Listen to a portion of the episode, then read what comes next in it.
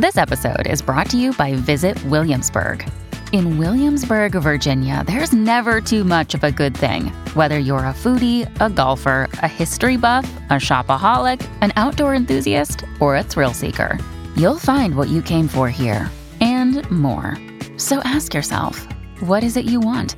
Discover Williamsburg and plan your trip at visitwilliamsburg.com.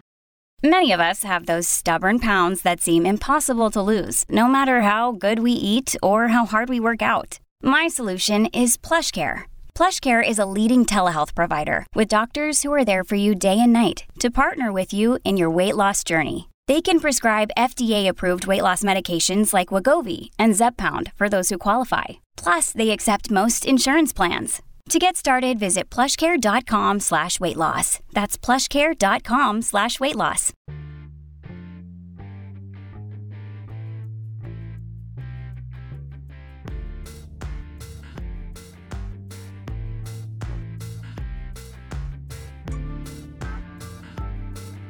Welcome to Unlikable Female Characters, the podcast about women who don't give a damn if you like them. I'm Lane Fargo, and I am here today with Amina Akhtar. She is the author of the critically acclaimed fashion world satire, Hashtag Fashion Victim, and her latest book, Kismet, is out on August 1st or July 1st if you are an Amazon First Read subscriber. Welcome, Amina. Thanks for having me. I'm excited to be back. Yes, you were on the show way back when. It was probably like 2018, 2019. I think it was 2019. Yeah, it was a while ago. Yeah, I mean, the mists of time, right? Yeah. You are our only guest who has ever done a live interview. Wendy met you at a fancy hotel in LA and interviewed you. Not that fancy, but yes.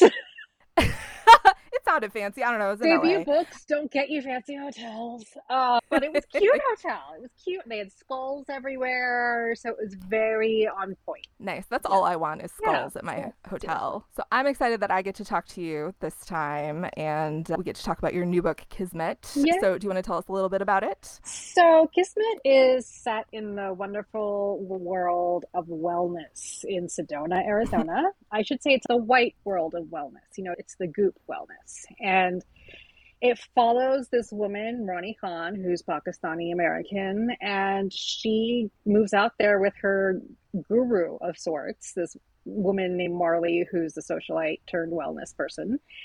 And she's trying to, you know, just figure out who she is because she's been under the thumb of her aunt her whole life. And she's decided, I'm going to live my life now. It's time.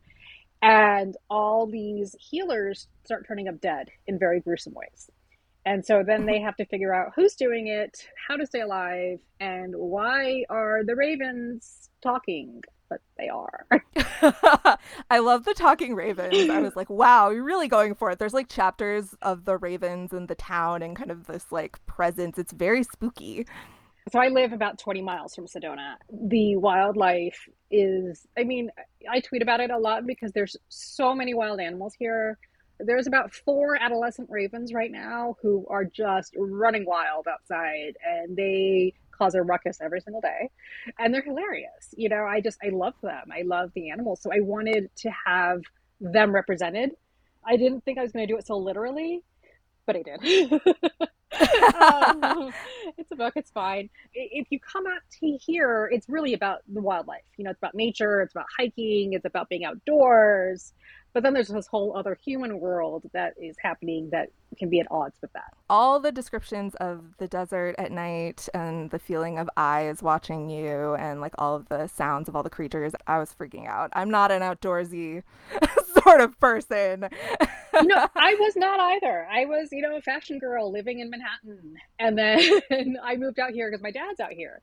And the first few nights you're out here, first of all, it's dead silent, right? And I'm used to cars and traffic. So I'm like, you sleep. And then you start hearing the coyotes screaming outside your window at like from 11 p.m. to like 2 in the morning. And it is the freakiest thing in the world. I'm so used to it now. I just think it's hilarious. We have a coyote who kind of hangs out outside our house now, and he's fine. But when you first get here, you're like, what the? So anytime I have visitors, I'm like, listen, you're going to hear some noises. It's fine. They can't get inside.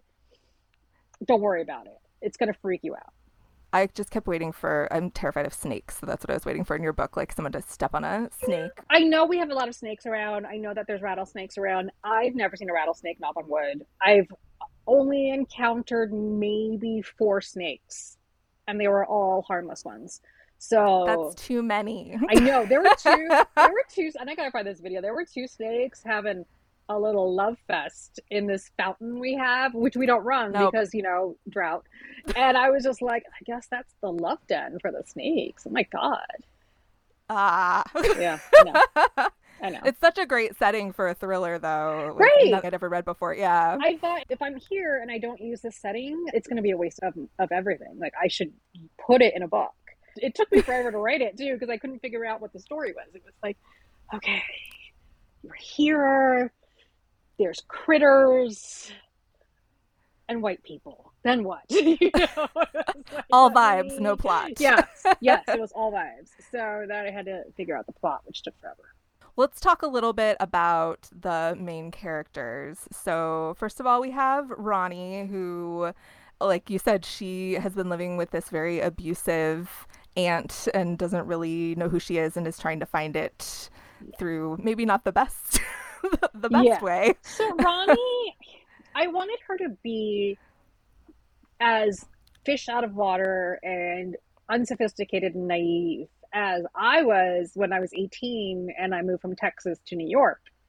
And this is in the 90s. So it's not, you know, while the internet was around, we had no social media and whatever. So I show up and everyone is just like leagues beyond me in life experience. I had maybe kissed one person when I moved there. And I was just like, oh, you guys are like that. Okay, this is different world. You know, I hadn't had a drink ever.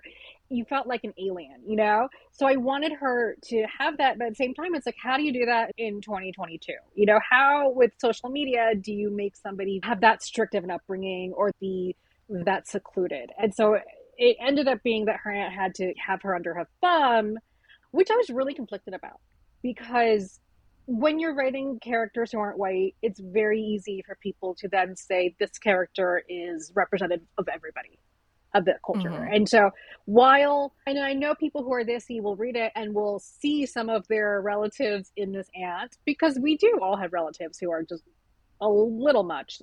I just took her aunt like to a 10, you know, just like cranked it up and made her completely awful. I feel like I should state that my aunts are lovely and wonderful women.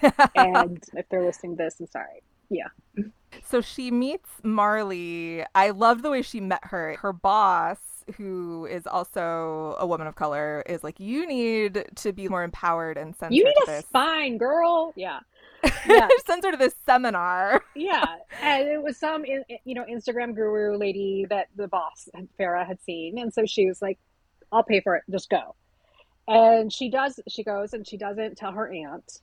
And she just said she's working late. And so Marley starts trying to get Rani to stand up for herself and be more assertive and all this. And so, you know, after like 6 weeks of these courses, Marley's like, by the way, peace out. I'm moving to Sedona. And Rani has no idea what to do with herself. And so she tags along and shows up in this world. She's, you know, she's never left New York. She doesn't know what Arizona's like. And so she just shows up here. And as things go, she ends up being in a relationship similar to what her and her aunt were with Marley, where she's doing all the housework and the chores and she feels like she's the help. And so it was just, it's interesting to see how she kind of repeats her life issues, but then tries to get over it and beyond that. Yeah, I love that parallel. That was really interesting because it's like she's looking for this brand new life, but just repeating those patterns of trauma, which is what we all do. Yeah, we all do it. Yeah. And then Marley is just the epitome of that white woman thing where it's like, oh, I'm manifesting my dreams. And it's like, is it magic or is it white privilege? It's always white privilege. And she's trust fund kid. So I've written so many versions of this book, and one had her really in depth on her mom, Joan. So Marley's mother, also a socialite, keeps cloning her dog and naming it Marley. And so that's kind of gives you an idea of what Marley's personal life was like. So she also is escaping from that and going out and trying to become basically the next Gwyneth Paltrow out here, you know. But it's not easy to strike it big when everyone in Sedona is a healer, like literally everyone. Every strip mall here in every corner will have psychics and healers and crystal shops. So she has to try to make a splash to really stand out from everybody. And she does that in a Trumpian way. Extremely white privilege kind of way. Yeah. Yeah. So this area is, well, it feels like beautiful. It is very conservative and red. And so I wanted to include that because you'll see Trump flags outside. You see really off the wall stuff that you don't equate with wellness and the hippie world, but it's how the whole QAnon stuff happened, you know, with a lot of wellness people. There's a woman I met here who's actually a shaman, and her name is Britt. Hence, there's a Brittany in the book who's a shaman. And she was at my house, who was a friend of a friend, and she was telling me that Trump made the chemtrails go away. And I was like, oh, wow. Oh, how do you do that? Yeah. Oh, okay. We're going there. Okay. You need to get out. You know, it's like, no. So it's a lot of that. It's like that extreme libertarianism where people are going to do what they want to do and they're not going to listen to the establishment. Yeah. Arizona, I mean, it's beautiful. And there are some really kind, wonderful people here, but there's also a lot of people who think this is still the Wild West and it's still Manifest Destiny time. And they need to have their guns on them when they go to Walmart because, I don't know, there might be a shootout at the corral. I mean, there might be actually these days, but it's really bizarre. It's a really strange, very specific to Arizona vibe here. Yeah, because I see some commonalities with, I'm from a pretty small town in central Ohio, and there's definitely like the Trump flags and people with guns at Walmart and everything, but the like healing aspect, the kind of hippie dippy stuff added into that is really fascinating. Yeah, it's weird. You know, it's definitely a strange combination. Well, let's talk more about wellness culture, because I have a lot of thoughts on this, and I know that you do from reading this book. But one thing that I mean, I'll admit I am definitely drawn to some aspects of wellness culture, and that is because I'm a woman with chronic pain that like no doctor has been able to solve, right? Would you understand? Wellness helps a lot of women feel more empowered about their health, because one, like I have chronic migraines, and so, you know, while I'm not an essential oils person, I do understand that there are facets of wellness that can be helpful. And also there's that sense of taking control of your issues when the system and the medical world and insurance is failing you. So I absolutely understand the draw to wellness. However, there are, and I dive into this a lot in the book, the Columbusing nature of wellness, which, you know, and I group myself in on this because I do it too. It's not just white women. I think it's everyone, kind of like we all burn sage. Well, that is not our ritual to do, is it? Or, and if you start to hear about how indigenous folks are having trouble getting sage now.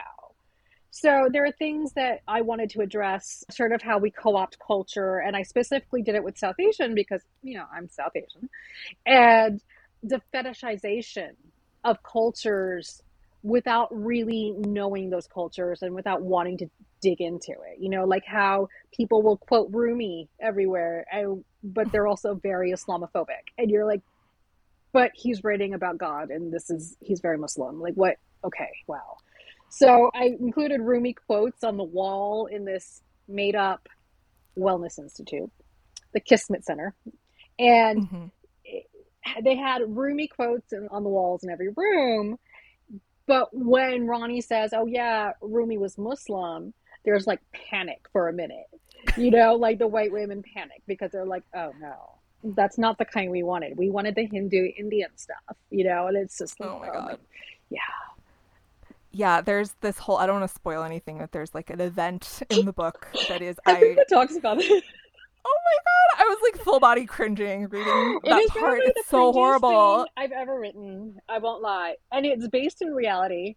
I was wondering. Okay, so this scene, Marley throws a party at the Kismet Center and she makes it into a Bollywood Indian extravaganza celebrating Rani, who's Pakistani. And it's all these older white women going on and on about India and how when they went, there were elephants and everyone called them Memsab, and can she call them Memsab? And she's just like, oh my God, somebody kill me. So that was actually based on, I was at a wedding, and this was in New York, it wasn't in Arizona. It was my boss, it was sort of my boss. She was a fashion director above me. Her husband is British and older. And I don't know if you know where this is going, but yes. He started chatting to me, and it's fine. And he's like, you know, I'm not going to do the accent, but he was like, my family really had a lovely time when it was colonial India. And I was like, yeah, I think our families were on opposite sides. It wasn't great for everyone. You know, partition happened. And he was like, oh, yes, of course. But he's going on waxing poetic. And I'm just like, how do I get away from this man? And then he leaned in and he's like, you know, I always thought I'd marry an Indian girl. And I was like, ew. I gotta go. I like just ran. I ran to the opposite side of the wedding. I was like, oh dear God. Oh, like what? So it's, you know, I've met people who just have such a hard on for all things Indian, but they don't understand what has happened since the 1940s. They don't understand how partition happened. They don't understand that a lot of people who are Pakistani, like my parents, were born in India. So they don't grasp the cultural differences, and it can be really annoying. But I decided, let's put it all in one big, horrific event. And oh, you did. Let people just cringe. Just enjoy the cringe, guys. Get a cringe workout is what that is. Yes, yes. But yeah, it's like, of course you had a good time in colonial India, old British man. Right? Like, what? Right. I once went on a blind date, like an internet date, you know, app or whatever, with this guy, and his grandparents were stationed in India, you know, British stuff. And I'm like, oh, great. His sister's adopted Indian. They adopted her from India, and all his ex-girlfriends were Indian. And I was like, I'm not joining the menagerie, dude. This is creepy. Like, That's so creepy. It is. No, we're done. This is weird. So he told you all that, like, on the date? Yes. He volunteered this information? Yes. And I was like, this does not appeal to me. Danger, danger, gotta go. There are people who want to eat, pray, love their way through the subcontinent. And that's fine.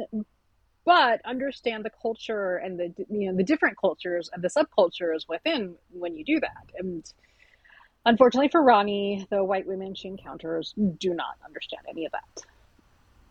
No, they certainly do not. Yeah, that scene was horrifying, but I was wondering what it was. I was like, this is too real. Like, she did this. That's something so specific. Happened. Yeah. We got the Columbusing of wellness culture. That is a really good term for it, because it is, I mean, it's yoga and it's crystals and it's sage henna. And it's everything. And then there are things where so not only is sage and Palo Santo getting harder and harder for indigenous people to source responsibly, nobody's really, and there have not been that many articles written. There have been some. Crystals and crystal mining is very bad for the environment, and also bad for people who have to work in the mines, but nobody talks about it. You know, it's like, oh, no, look at this lovely crystal I have. It's like, okay, well, what was the environmental impact of mining that? That's a really good point. Yeah. So hopefully maybe these discussions will come up a little bit after people read my book. I definitely try not to burn sage anymore. You know, we have purple sage growing on the yard, and I'm like, let me figure out how to use that instead of buying it and taking it away from somebody else. So I think that there's small things that we can do to be... There's no ethical consumption under capitalism, but I feel like we can be better about how we handle things while still enjoying wellness. I switched to burning lavender, and that's fucking rad. It smells really good. So I do spray lavender on my... Rani does this. I spray lavender on my sheets every night because scorpions don't like lavender, apparently. And we have scorpions in the house. Like, you know, I live on a mountain. You said all the animals stayed outside. Listen... We have a house sprayed. So if they come inside, they're already dead, right? Or they're going to be. But I worry that my dog will get stung because she's so tiny. So I have a paranoid ritual every night of hosing my bed down with lavender spray, because I'm just like, no scorpions, please. No. I mean, that's also just like a lovely smell that helps you fall asleep. So it's nice that it kind of overlaps. But there's always a moment when I'm in bed with blankets up and I'm like, what if there's a scorpion in my bed? And then I have to get up and check because I'm crazy. Of course you do. Yes. Obviously. Yes. Ugh. Since you mentioned Bean, we have to talk about Bean for at least a few minutes. She has fans. Her fans want to know. I got to see her right before the call. I got to see her little face. And you met her in person at BoucherCon. I did. I dragged my poor little dog to, a book conference, and she was just with people fury. Same Bean. Yeah. Same. Yeah, Beanie is all of us. She's just this tiny, hilarious little monster. I love her. Mm-hmm. She is just the cutest dog, but she's also probably one of the funniest dogs I've ever met. We have a neighbor dog who comes over, the black dog, and she gets a little jealous. And he, God bless him, he's the biggest, dumbest dog I've ever met, but he's so sweet. He's a pit mix, and he's just, I don't know if he's been mistreated or what, but he was terrified of us for a long time, and he would only come over if Beanie was out. And if Beanie was out and was with us, then it would be okay for him to come by, because he was that scared. But now I'll give him food and she'll want it. And I'm like, girl, you don't even like kibble. Like, what are you doing? You won't eat kibble. But if he has kibble, she has to have it now. And it's like, okay. Of course. Fine, Beanie. Yes. But she's famous not just for being cute, but for her coyote vest. So, okay, when I first moved here, I moved here in end of 2016, right before the election, which was such a brilliant move on my part. I just thought, if I move my dog here and she gets eaten by a coyote, I'm never going to forgive myself. I'm just not, So I found the coyote vest, which is a Kevlar vest in a bright neon pink, and it had these spikes. And I'm sure you guys have seen it on the internet. It went viral, and James Corden was making fun of it on his show. He made fun of it? He told, I'll also do the link. Yeah. He was totally making, it was a whole segment on Beanie. And I'm just like, what? Ugh, I didn't think anything of it because I posted that photo before. And then I woke up the next day and people were like, dude, your dog's on TV. And I was like, what? How? So yeah, she got a little famous. And now all she does is lie around and eat and demand belly rubs. And, she's such a diva. But it's fine. We give in. That's the life. It is. God, I want to be her. Mm-hmm. Well, let's talk a little bit. I know since we both share this experience of writing with chronic illnesses, I would love to talk about how do you do that? Because during the pandemic, it has been a struggle. It's like you feel like shit, and then you're supposed to write a book. And even beyond having chronic illnesses, I think, and I was talking to two different writers about this last night, because I think everyone is really feeling like I should be doing more, I should be doing this, but you can't because the world's a garbage fire right now, and every day there's new horrors. And how can you create when you need to rest and let your be happy and feel some joy? It's hard. But yeah, I have chronic migraine. If you follow me on Twitter, if I'm tweeting a lot, I'm just really stoned. That's just it. I'm always really stoned. I stay, I'm fine. I work out, I write, and then I get stoned. And that's me every day because there's almost always a headache looming. And so it's just kind of let's just nip it in the bud. But I think what I've had to learn is it's okay to take days off. It's okay to not do anything, even if your editor has a deadline for you. It's okay to be I'm just going to rest, because I think daydreaming is such a huge part of my process and letting my brain just sort of wander. I always joke that I get my ideas when I'm stoned and lying in bed, and then all of a sudden they pop, when your brain is off, it's the back brain. That's what Caroline Kepnes calls it. She calls it the back brain. So when the back brain is chilling, then you can be oh my God, this idea, that's perfect. And that's how I always end up figuring out my plot and things that are tripping me up. But I definitely have days where I can't even look at my phone or my computer without throwing up. So I'm just going to not even deal with it. And that's just life. You have to make peace with it and not beat yourself up, because what can you do? Yeah, I have a really hard time with resting. My chronic pain is such that most of the time I can work, but it's not great for me. I need to have limits on it, but it's kind of I can keep pushing up against it, and then I don't realize I've gone too far until I'm oh shit. Mm-hmm. You have to learn your limits. And there are some days when I can do I just got through 50 pages and I wrote 5,000 words and this, and then there's going to be the next couple days where I don't do anything, because sometimes when you push yourself too hard, it's you're done. We have to learn to give ourselves grace the same way we give it to other people. Like, you wouldn't expect somebody else who's chronically ill to constantly work. So why are we expecting it of ourselves? I think it's something we just as a society need to learn that there's because it's just capitalism. It's not like Puritan and it's also let me be perfectly honest. It's the book publishing world, you know, like the book a year thing, which I'm trying to do right now, and it's not a feasible concept, you know, for some of us to churn out a book a year. Like for me, it takes me about 2 years to get a book together. I'm writing one on Fast Forward right now, and I'm just like, what am I doing? I think that the book publishing world needs, and also maybe readers, because I know a lot of readers love the whole book a year thing. It's very difficult to do, and it's very taxing on your mind and your spirit and your body. So it's good to, you know, keep boundaries with that sort of thing, which isn't always possible because you have contracts and deals and you have to do it. Yeah. Plus, I mean, they're not paying us enough to do that, most of us. They're not. Yeah. Listen, very few of us are ever going to be rich from writing. So, yeah. So it's like they want you to hurry up and finish this book so they can publish it and not market it. But what if you have kids and a job and life, especially in the last couple years? It's just been overwhelming. It's very challenging for people right now to write. And I think we all need to be like, okay, that's fine. That's okay. But one of the things I think that's come out of the pandemic is that I think people are going back to, or getting weirder in a good way. You know, like I was like myself, I feel like I'm going back to what I was like when I was 17 and I wanted to do all these cool things and I was willing to try it and spy it. It's like, let's be weird and gothy and this and who cares, you know? And I think that's really healthy and good for us that we're a lot of people are just getting weird, you know? And I'm like, God, get weirder.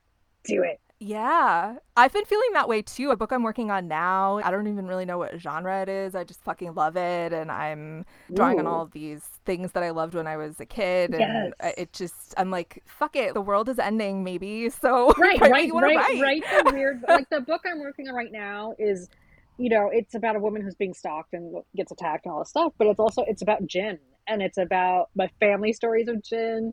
And it's weird. It is a weird little book. Knock on wood, I finish it. It's just like, if I never write another book again, this is the book I want to write. So it's like, okay, let's get weird. Let's have some fun with it, you know? And that's a real thing we have to think about now. It's like, if I never write another book again because the world is over, society collapses, there's no more publishing, whatever. Yes. Like, you know. Kind of. Can't wait. There's no time. We don't know what's going to happen in the next couple years. But it's a little bleak. And that's another thing. It's like, how do you create things that aren't equally bleak right now? Yeah. Because I don't necessarily like writing bleak stuff. Like, if I'm going to write something, I'm going to add humor to it because I feel like it's easier for myself writing and also readers to ingest it and to really think about it if they're laughing. That's just how I do things. And so it's been a challenge to have that humor when you're like, oh, the world is bad things again. Oh, great. This is awesome. I've been thinking a lot about what brings me joy, like what I would want to read, what I'm going to feel happy working on, because I spent most of 2020 and part of 2021 trying to write this super dark gothic romance about a woman with chronic pain, and it made me want to die. I just hated that book. And I finally got to a point with it where I was stuck on this certain plot point.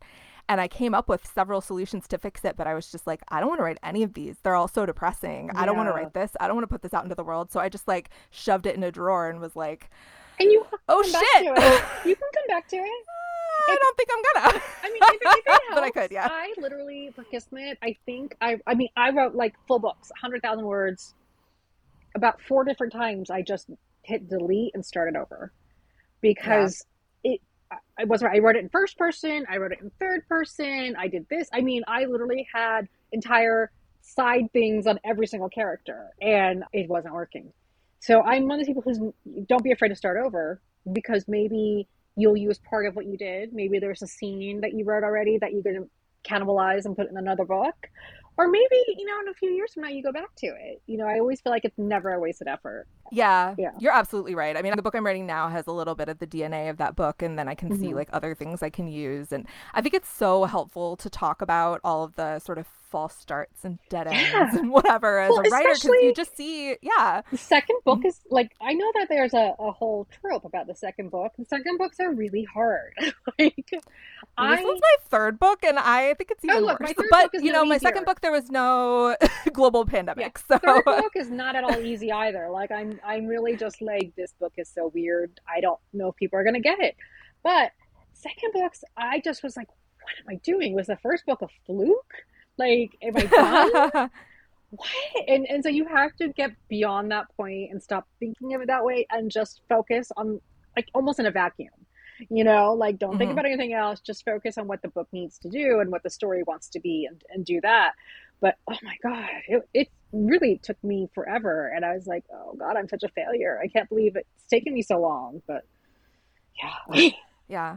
We're all just like sitting in our little rooms alone, feeling like failures, and everybody's feeling the same way. Like, literally, I've had this conversation with, I think, 3 different people yesterday, all in publishing, you know, 2 writers and editor, about how we're all feeling like failures right now, and how we need to just chill out and like let ourselves feel things, but also not make it about our lack of productivity, because I don't think in history, like, our favorite authors in the classics, they wrote, what, 2-3 books, some of them?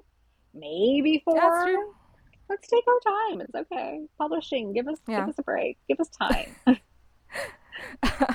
like capitalism. Give us a break. Leave us alone. We need moments to sleep and go on vacation if that ever happens again. Yeah, if it ever does. I know. Well, this has been so delightful getting to chat with you and Bean.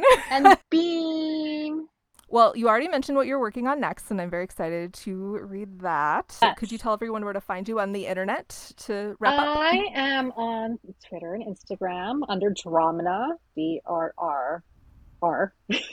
Dramina.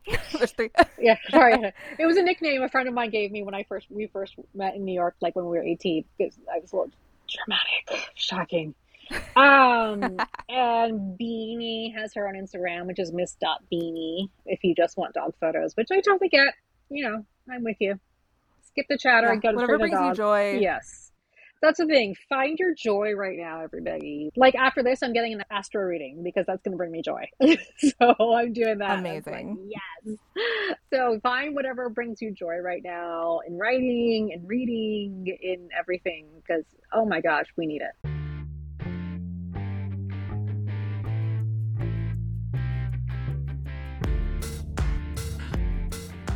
That's it for this episode of Unlikable Female Characters. Don't forget to subscribe, and you can also follow us on Twitter at UnlikableFCPod for updates, book recommendations, and angry feminist rants. Our website is unlikablefemalecharacters.com, and we're also on Instagram at unlikablefemalecharacters. Thanks for listening.